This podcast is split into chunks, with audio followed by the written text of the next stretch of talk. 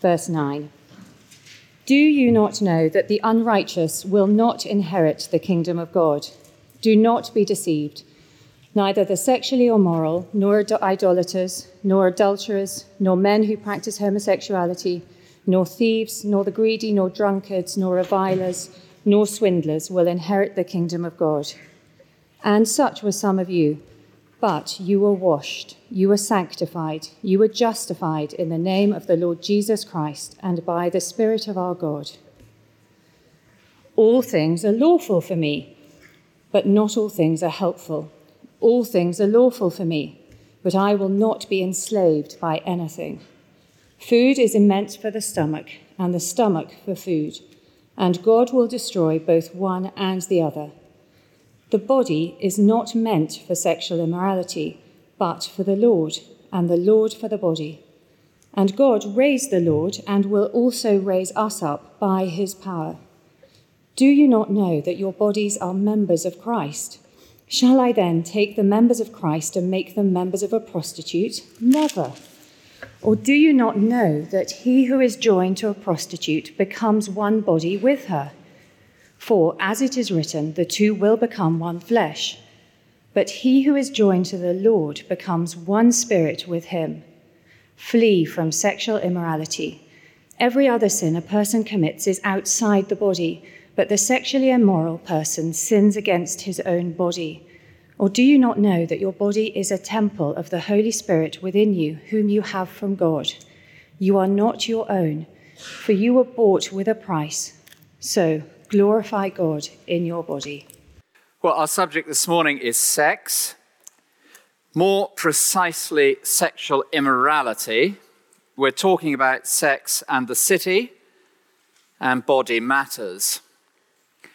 In 1986, in the female eunuch, Germaine Greer declared human beings have an inalienable right to reinvent themselves.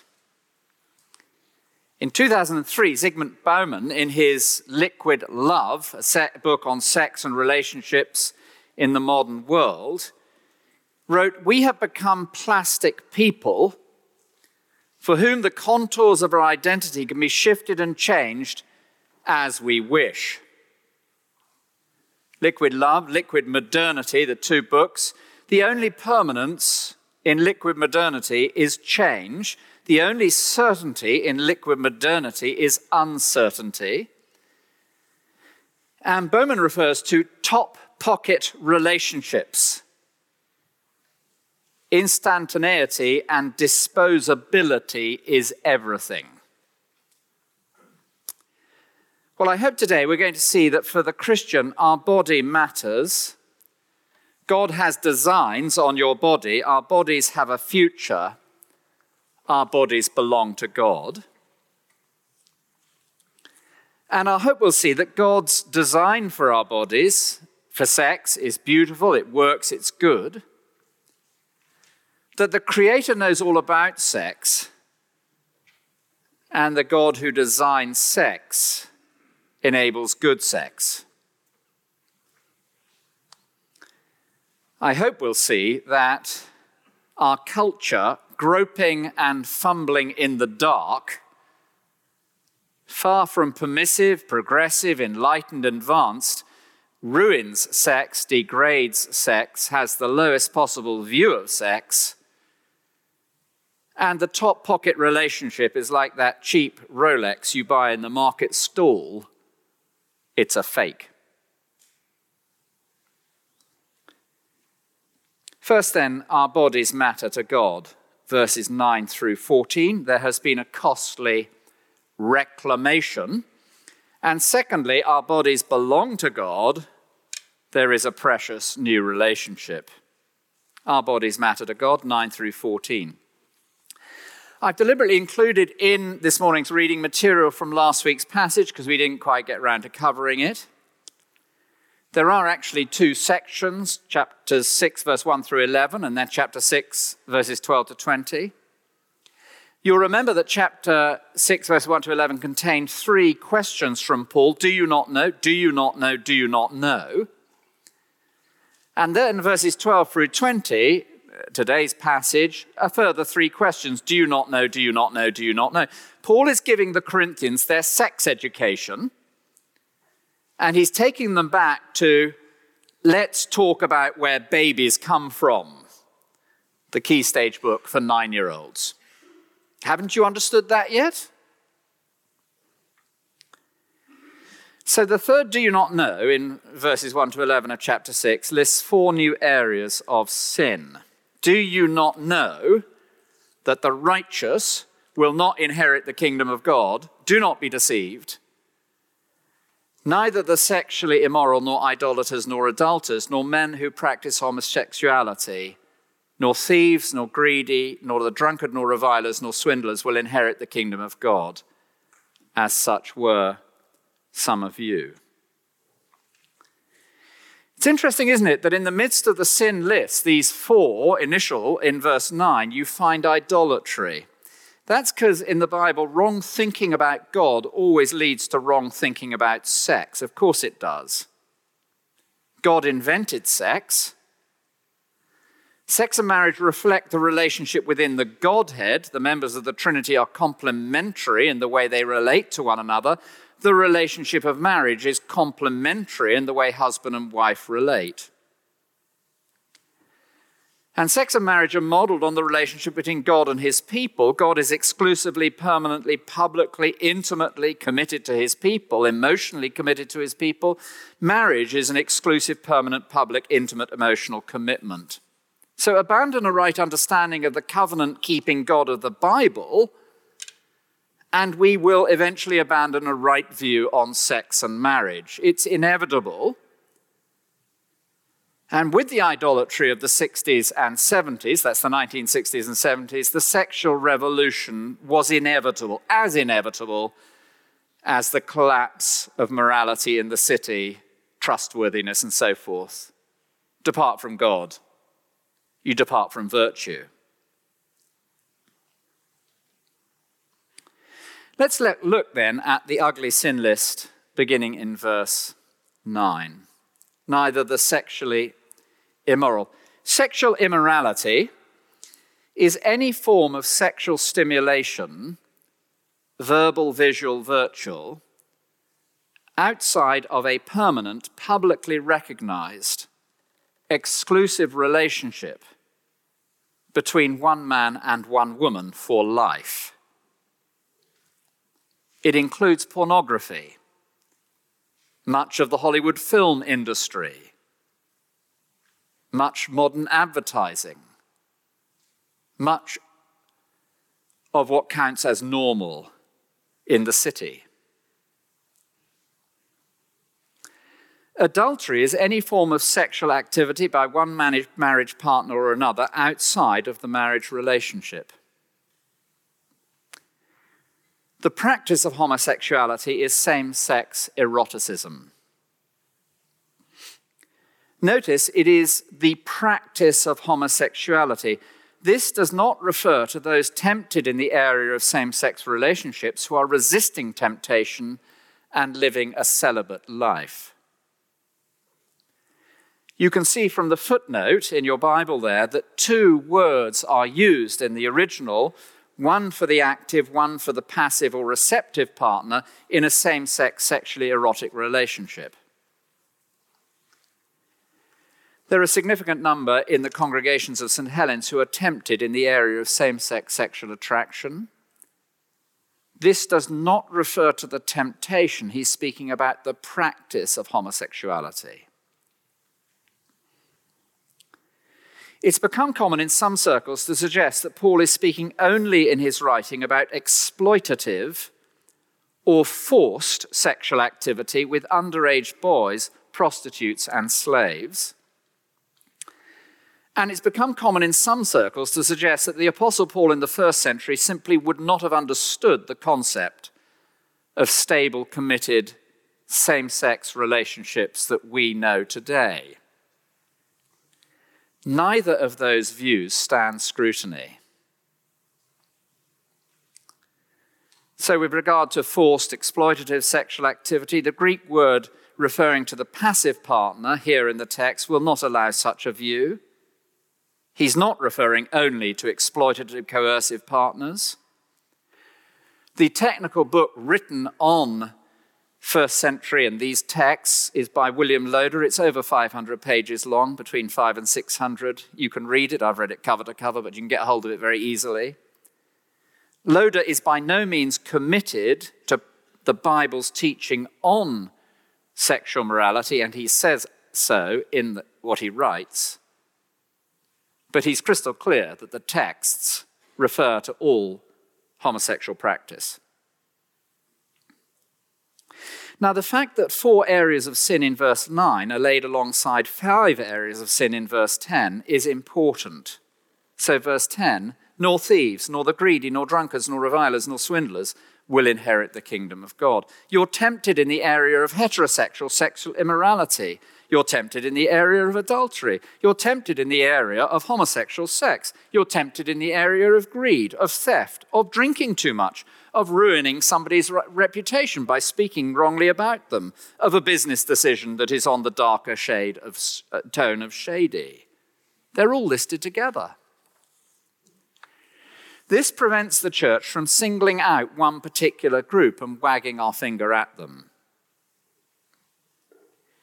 The warning shall not inherit, neither the sexually and so forth will inherit the kingdom of God, is not a kind of one strike and you're out. This refers to habitual, unrepentant, willful, ongoing, unchecked rejection of God's command to repent of such activity. It's the kind of line that goes, Well, I know the Bible says this, but I refuse to recognize it. I know there's teaching on this in the Bible, but actually, I'm not going to look at it and carry on just as I am. Such will not inherit the kingdom of God. Of course not. God is pure. God is opposed to theft. God hates malice. God is full of love. God is opposed to adultery.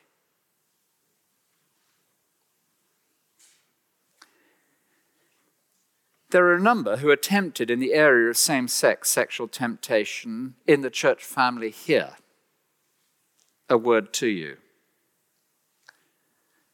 I'm so glad you're here with us. We welcome you at St. Helen's with open arms. You're not alone. We have had and have numbers within our staff team over the years who face the same temptations as you.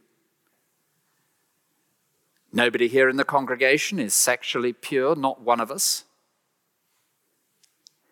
Sexual immorality is any form of sexual stimulation, verbal, visual, virtual, physical, outside of a permanent, publicly recognized exclusive relationship between one man and one woman for life. Nobody would put their hand up and say, I am entirely sexually pure. We seek to help you in your particular temptation. There is a group for people who face this particular temptation. They meet a handful of times each year just to encourage one another to remain pure. And if that's you, wherever you're at in your thinking on this, and you'd find it helpful, then please do come and talk to me. But from verses 9 to 11, you can see that Paul understands this behavior to be in the past. You can't miss it. And this implies transformation. As such, were some of you. And this indicates that repentance, change, new direction, battle with sin is expected for the Christian. Oh, you used to take to the keyboards to hammer out a defamatory tweet. You were a reviler. By the way, that's in the same category as an orgy in the Bible. As such, were some of you. There's been a change. You once slept with your girlfriend uninhibited. You were sexually immoral. Uh, but as such were some of you, uh, but there's been a change. Once you lived the gay lifestyle. Once you were a thief. Once you were a gossip, a drunk, a cheat. As such were some of you. There's been a change, a costly reclamation, a clear transformation. And look at the language of verse 11. You were washed. That's wonderful, isn't it? You've been cleansed. You were sanctified. That's beautiful. You've been set apart for God's own holy use. You were justified. That is the final verdict of God on Judgment Day, has now been in the present declared over your life. God sees you as perfect because of the work of Jesus. And it is the work of Father, Son, and Holy Spirit. The finished work of Jesus is applied to the present life of the believer in and through, the third person of the Trinity. Look at verse 11. It'll probably challenge some of our thinking. You were washed, you were sanctified, you were justified in the name of the Lord Jesus Christ and by the Spirit of our God. So the finished work of Christ on the cross is brought into the life of the believer in the present by the Holy Spirit so that you have over your life, if you like, a banner reading washed, sanctified, justified. It's wonderful, isn't it? This costly reclamation. My wife's father had many gifts. One was art and furniture restoration. As a very young man, he went down to a junk shop in Brighton there was a grand piano. He bought it for pennies. It had pictures painted on the side of it of prancing ponies. Its legs were battered, the ivory keys were completely smashed, and whatever you call those things in the bonnet of a grand piano, what are they called? Those strings, they were all over the place. He reclaimed it painstakingly. And there it sat in the corner of his sitting room. Steinway. Beautiful.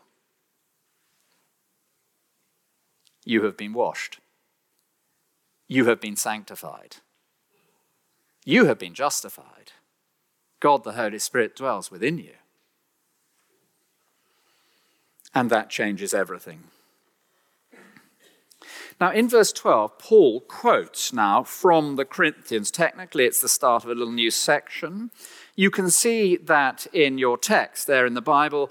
Some of it is in quotes. That's because he's, I think, quoting from the sort of things they said.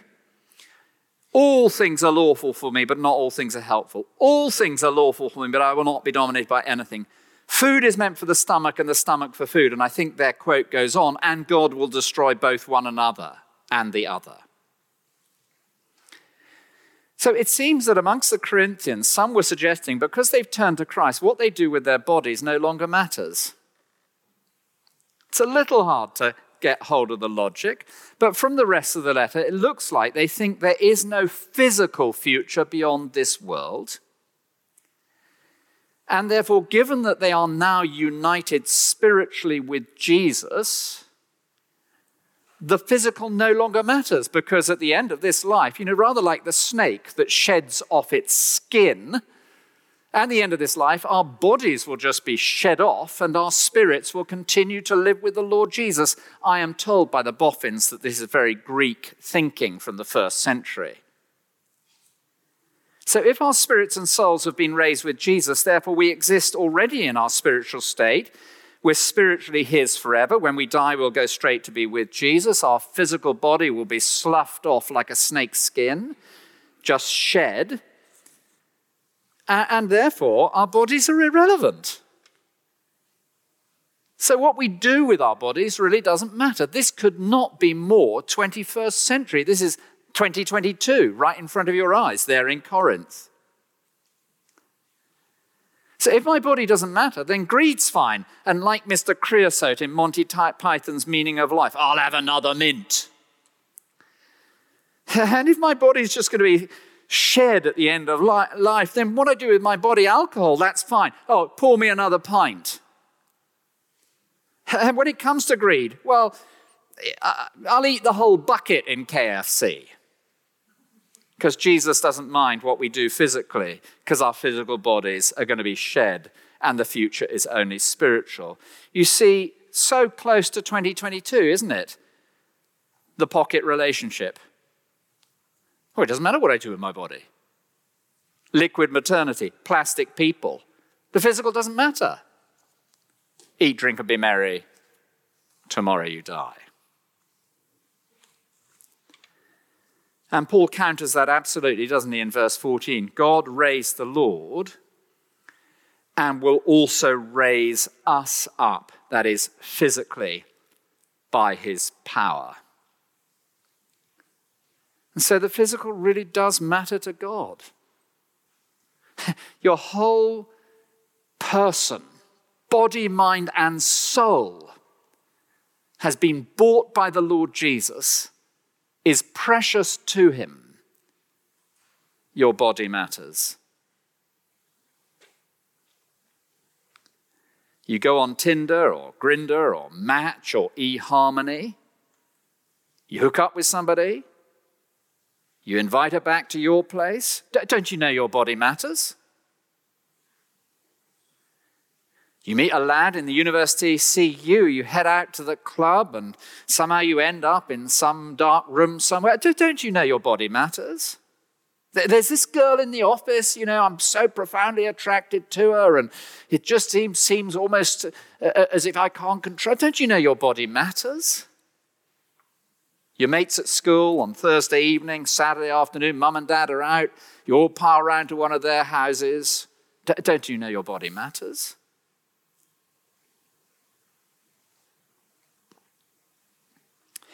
Now, in 15 through 20, Paul builds on your body matters to God and spells out that our body is owned by God. Verse 15, your body has a new owner, the disgrace of sexual immorality. 16 to 18, your body has a new owner, the damage of sexual immorality. 19 to 20, your body has a new owner, the denial of sexual immorality, the disgrace of it. Verse 15. Do you not know that your bodies are members of Christ? Shall I then take the members of Christ and make them members of a prostitute? In the first century, sex with temple prostitutes was normal. You went to worship, you had sex with a temple prostitute, your sexual activity ensured the fertility of your fields. That was the thinking. Once you abandon God, your thinking goes completely screwy. Idolatry always results in sexual immorality. And sexual immorality and adultery, homosexual practice were as commonplace in the first century as they are in Hollywood, in the film industry, amongst your university college mates, in your school, here in the city. The dating apps of today are very close to the temples of yesterday.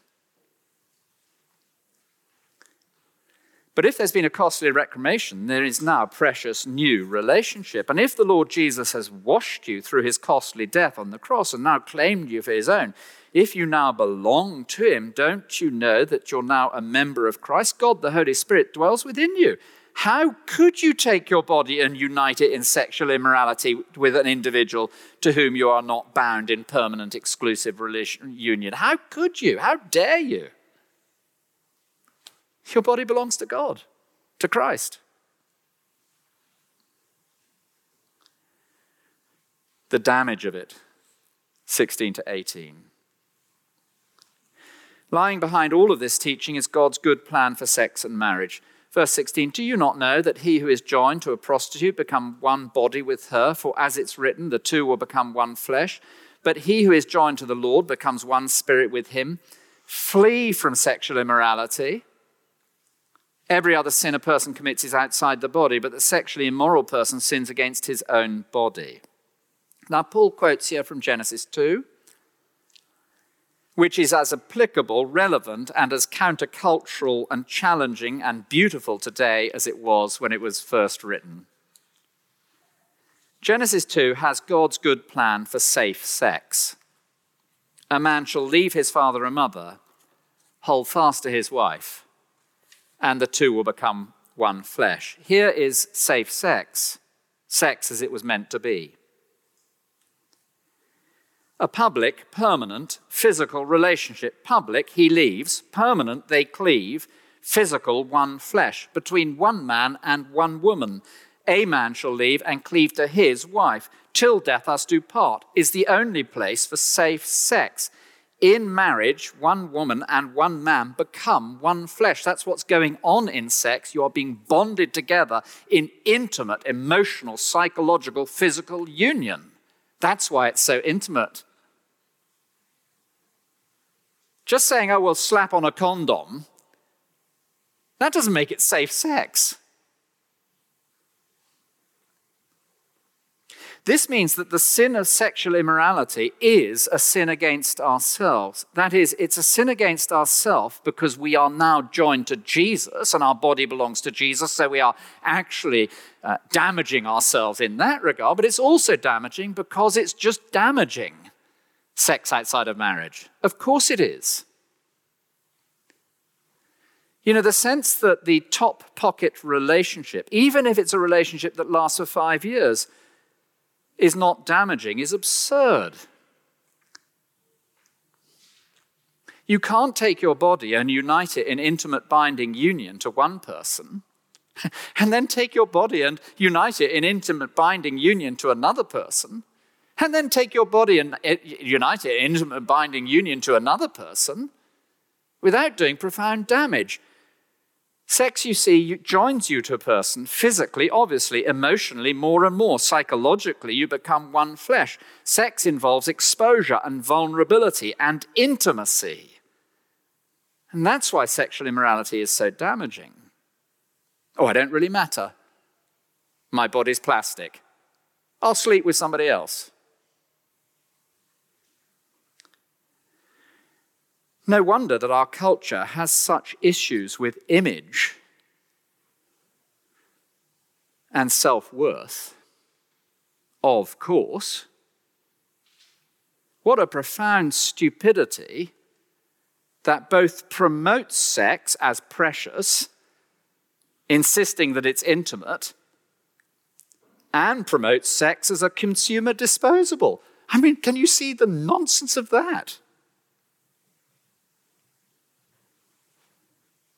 And so politicians who say, well, just slap on a condom, give them a bit of sex education, and that'll be safe sex, I'm afraid are either very foolish indeed or utterly cowardly. They daren't say it.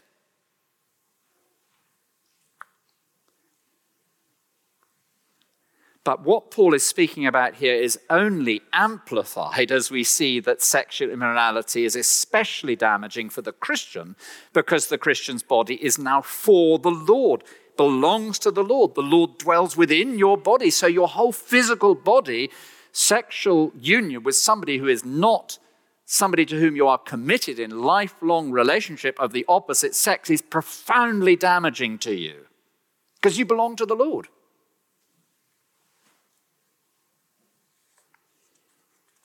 Why would we cheapen the eternal costly gift of God by uniting this precious body in such a way? And then finally, verses 19 and 20, the denial of it. Do you not know that your body is a temple of the Holy Spirit within you, whom you have from God? You are not your own. You were bought with a price glorify God in your body. The point is, having been washed and having been cleansed and declared right with God, God the Holy Spirit now dwells within. You know those signs you see on the tube, baby on board? Maybe you don't see them. You know, somebody not on the tube, on people on the tube. If the tube was wearing a sign saying baby on board, well, I suppose it might technically be true, but you see the problem. But you know those signs people wear saying baby on board? I once saw a bloke wearing one of those, and I thought, hang on a second, that can't be quite technically correct. But uh, it, it, it would be cheesy, wouldn't it? But in a way, Christians should be thinking Holy Spirit on board costly reclamation, transformation, resurrection, I now belong to God. The Holy Spirit dwells within me. Holy Spirit on board. How could we?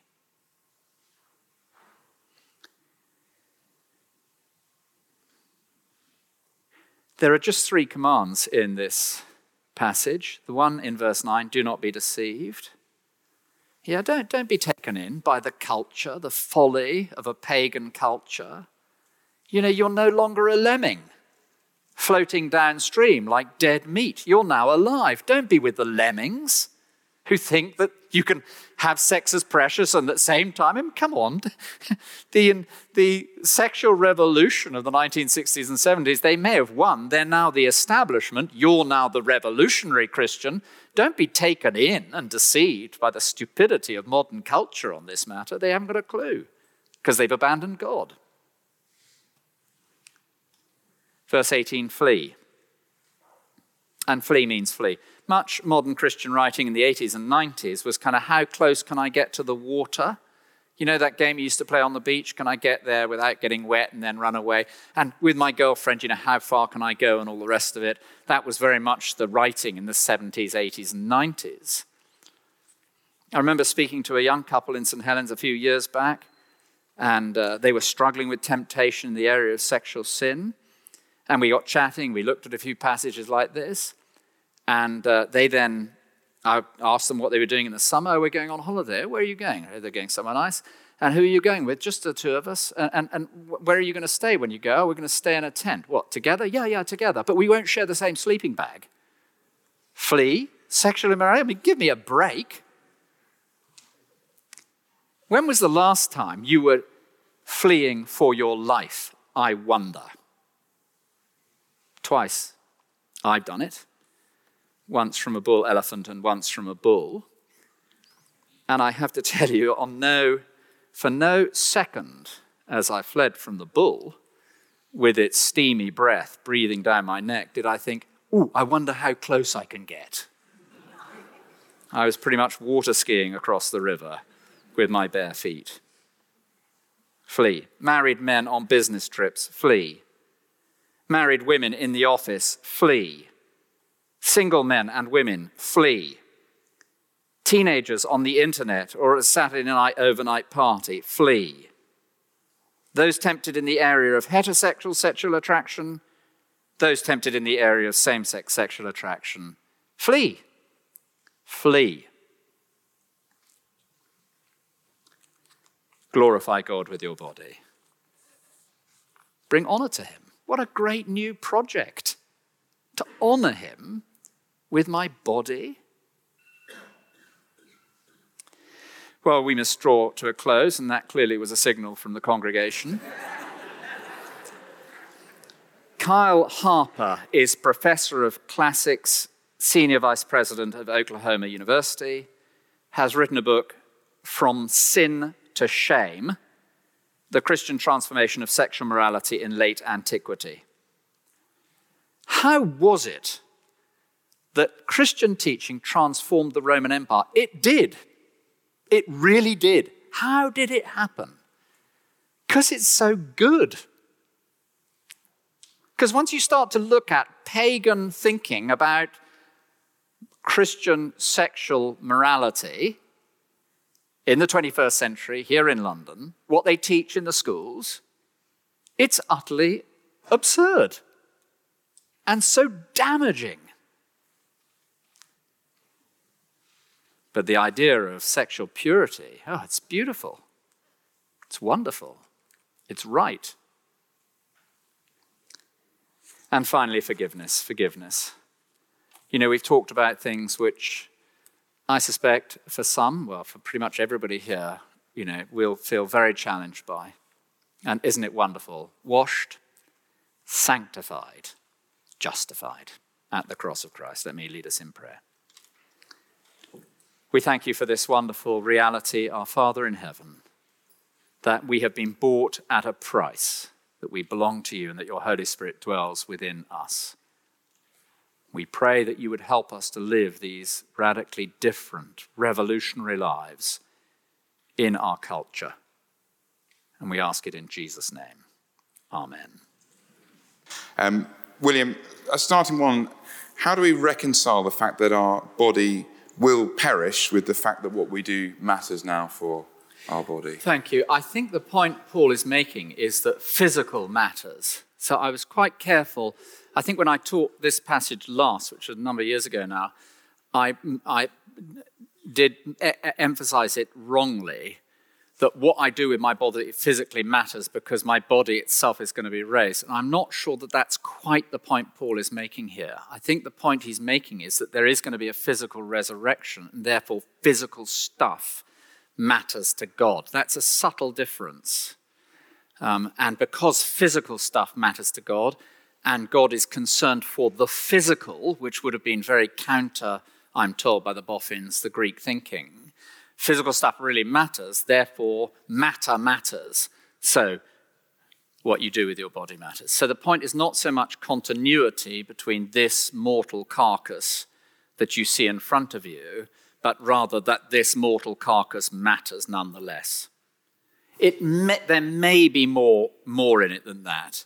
Um, and so you might want to weight it slightly more towards this body is going to be resurrected, and it will be this body that's resurrected, albeit profoundly different. And therefore, this body still does matter. But I'm not sure you can quite get that from the text here, which is why I rode back a little from where I was previously. That's what happens. You're always changing, aren't you, in your thinking? Yeah. A couple of questions here about um, what we were talking about how sexual morality can damage us. Um, what about sexual morality that doesn't involve a sexual partner? Or on similar lines, um, having sex if you've remarried after being widowed? Well, sex if you've remarried after being widowed is absolutely, you know, you're in a marriage relationship. And so the marriage relationship ends at death. It's really important we're clear on that, both as children um, of, uh, of those who are widowed and as widows or widowers uh, themselves. So the marriage relationship ends at death.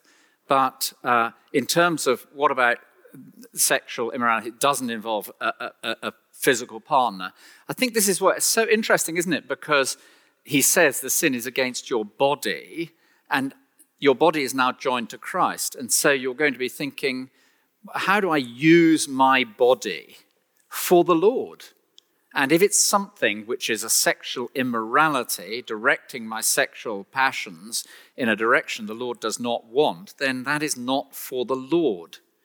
Furthermore, so much of sexual immorality that is not involving another physical partner is tied up with images and so forth, and a whole industry that is profoundly damaging to men and women, abusive, damaging, and again, politicians are too cowardly to do anything about it. Um, but they all argue most of them openly against it. Um, but uh, it's profoundly damaging. It can only be Hollywood. And sort of some of that comes out in Me Too, doesn't it? And then you see the inconsistency. You know, it's pathetic, really. Me Too is fantastic in terms of what it does to help um, protect women, but then Hollywood keeps pumping out 18s, and you think that the illogical positions that a pagan world adopts. Thank you. There's lots of questions coming in, so we will carry on for a few more minutes, but apologies if we don't get to yours. Um, how do we help encourage a long term Christian who's finding it really hard to flee? Well, I think passages just such as this, and I think we should. Inc- the power of God's word is remarkable. And I've met with really numbers of people like this over the years. And encouraged them to learn passages of Scripture off by heart. So when they face that temptation, they have God at their side with His executive word, strengthening and encouraging. Pray for them. Uh, and, and I think also help them to see the, the image I often use is, uh, you know, the narrow path, but with many a broad cul-de-sac off, leading off it. I think the key in these areas of temptation is it's, it's in the mind, it's, isn't it? It's understanding who I am. It's the kind of teaching we've had today. But the practical key can so often be so far back. Once you're on the narrow, path, what are the triggers that first move you in the direction off the narrow path? Oh, remember speaking to somebody tempted in the area of same sex sexuality. Uh, it was a particular shop he passed on the way back home. and there was a particular row of magazines. Change your route. Do you see that? That's saying there is a, there is a cul-de-sac, same in so many areas of temptation, there is a cul-de-sac, leads off. You know it ends up in a profoundly damaging downward spiral, but tackle it early. Um, tackle it early. So I think those sort of practical things can help. Ultimately, it is grasping who I am in Jesus. Do you not know? Do you not know? Six times. Do you not know? Do you not know?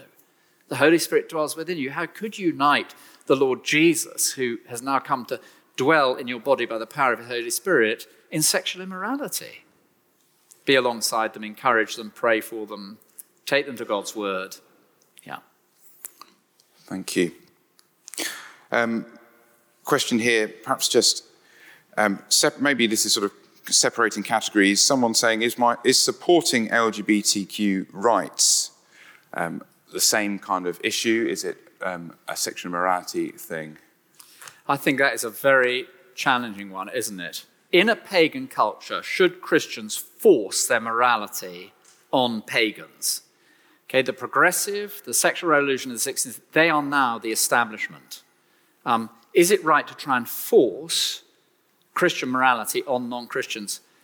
Christian morality is better for non Christians, and in politics and so forth, I can totally understand the Christian wanting to say, look, this is madness, and to point out some of the things we've been thinking about. Trying to force Christian morality on non Christians, I'm not sure is particularly helpful. What you want to do is to take them to the gospel. As for, and if you try and force Christian morality on the non Christian, and the more you try and do that through your lobbying and signing this, that, and the other, in a sense, the more the non Christian just thinks you're a moralizer and you're not bringing me the Christian gospel, which is why we don't encourage lobbying, signing petitions here at St. Helen's, because it just encourages people to think, oh, you're a bunch of moralizers. Though we believe Christian morality is good for Britain, if you like. Um, would I support LGBT? Certainly not, because I think it's profoundly damaging. Would I allow the bullies in my office to make me wear a rainbow, what's it, or st- certainly not. I would stand against it and I wouldn't allow it on my particular thing. And if they said, you've got to have this, I would say, I'm very sorry, I'm not going to. Uh, you're a Christian, not a pagan. And That requires courage. Yeah, but Christians have always had to be courageous. Thank you. There are lots more questions, and there's some really good ones, and there's clearly some particular um, ones that may be just great to chat to a close friend to about, or do feel very free to chat to myself or William or Leonie or others in the team. We'd love to continue conversations, but we're out of time. Uh, just, may I just say one very Yeah. quick thing? Mm. Matthew Vines and uh, I think his ch- name is Charles Bowman are putting about some of the teaching that I mentioned, which the Andrew Corns work is so clear against, and, and William Loader, who's you know, n- not taking a, an orthodox view, uh, shows to be simply untenable. And if you've been exposed to the Matthew Vines and Charles Bowman stuff, you know, I have read it, I can help you with it, be very glad to help if you're from that kind of category. Thank you very much. Super. Thanks.